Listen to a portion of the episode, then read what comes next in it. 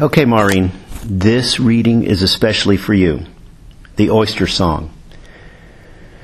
Discarded oyster shells piled by the Lynnhaven River had been roasted and opened, making comical mouths. Screwdrivers had finished the job. We didn't know how slow the joys were. Now I grind the sweetly singing fates between filled molars while they view us in cool grace we twitch with the wounds that they decorate our souls with, clubbing us faster and faster as we age. The people I grew up with are now more marked than smooth. The body breaks into pieces, barely held together by a fleshy bridge. It crosses secret rivers to the mind. The lines of deaths and losses spin in the eddies and swirl to the bank, half sunk in memory folds where you can see a foot here or a finger there protruding from the sand.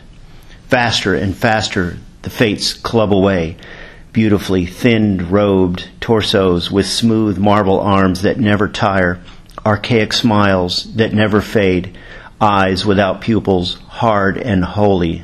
And for us, the days go numb like a mesmer dream. We are plastic to the touch, moving without walking, talking to the air, vacuuming with our eyes, our laughs are more like coughs, convulsing sore lungs, leaching oxygen from thoughts, so that visions move under our skin like bark beetles, not ready to reveal themselves before devouring the tree.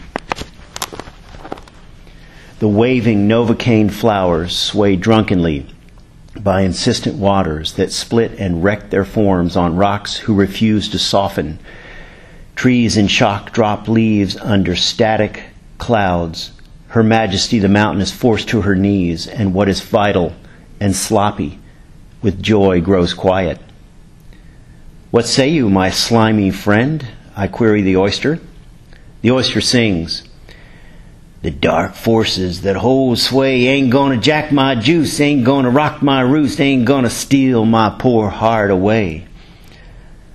All I have left is a slit eyed stare that I turn on the fates. I bite the hand that bleeds me, that bleeds me, that gives me this hard hand to play.